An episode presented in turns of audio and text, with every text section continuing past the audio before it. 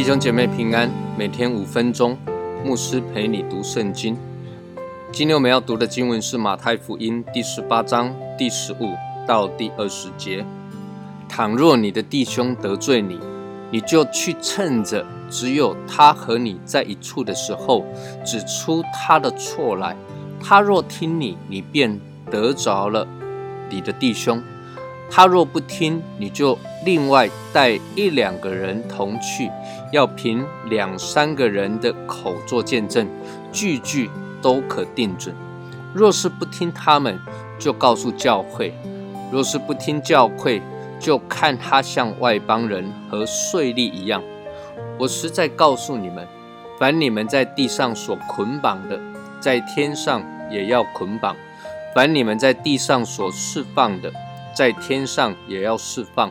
我又告诉你们，若是你们中间有两个人在地上同心合意的求什么事，我在天上的父必为他们成全，因为无论在哪里有两三个人奉我的名聚会，那里就有我在他们中间。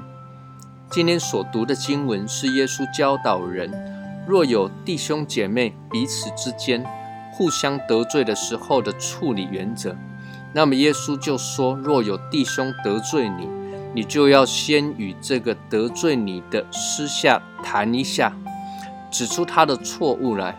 如果他听你的，那么纷争就可以化解，你就得着了弟兄。那么如果不听呢，就要另外带一两个人一起去。这一两个人的目的是做见证。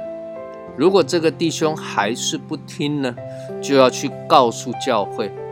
如果连教会的劝诫还是不听的话，那么就要看他像外邦人和税吏一样。那么这个原则的标准在哪里呢？什么是得罪人的标准？这不能你说了算，我说了算，或者那位被得罪的弟兄说了算。事情会一层一层的来到教会这边，一定是有一方面不服气。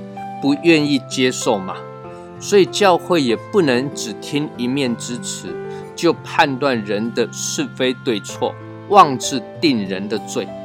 所以耶稣就继续说了，教会判断的标准是要建立在真理上，天国的道理上。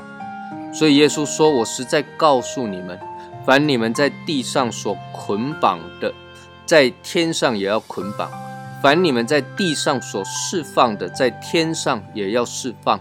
地上教会有什么样的权柄可以捆绑、可以释放呢？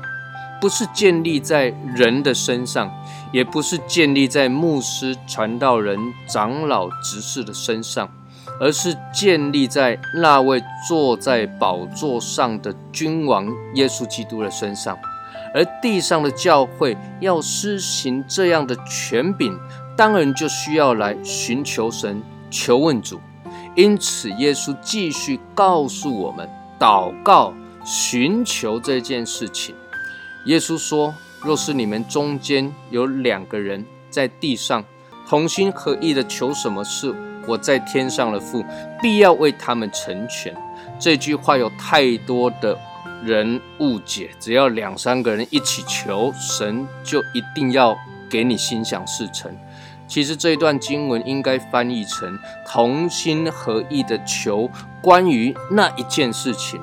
这里从上下文来看，什么是那一件事情呢？就是弟兄纷争的这一件事情。同样，下面的经文讲，无论在哪里。有两三个人奉我的名聚会，那里就有我在他们中间。神在哪些人的中间呢？在教会为着那件事情祷告的人的中间，也在两三个人做见证的人中间，更在这两个争执的弟兄的中间。神知道一切的是非对错，也掌权在这当中。愿神赐福于你。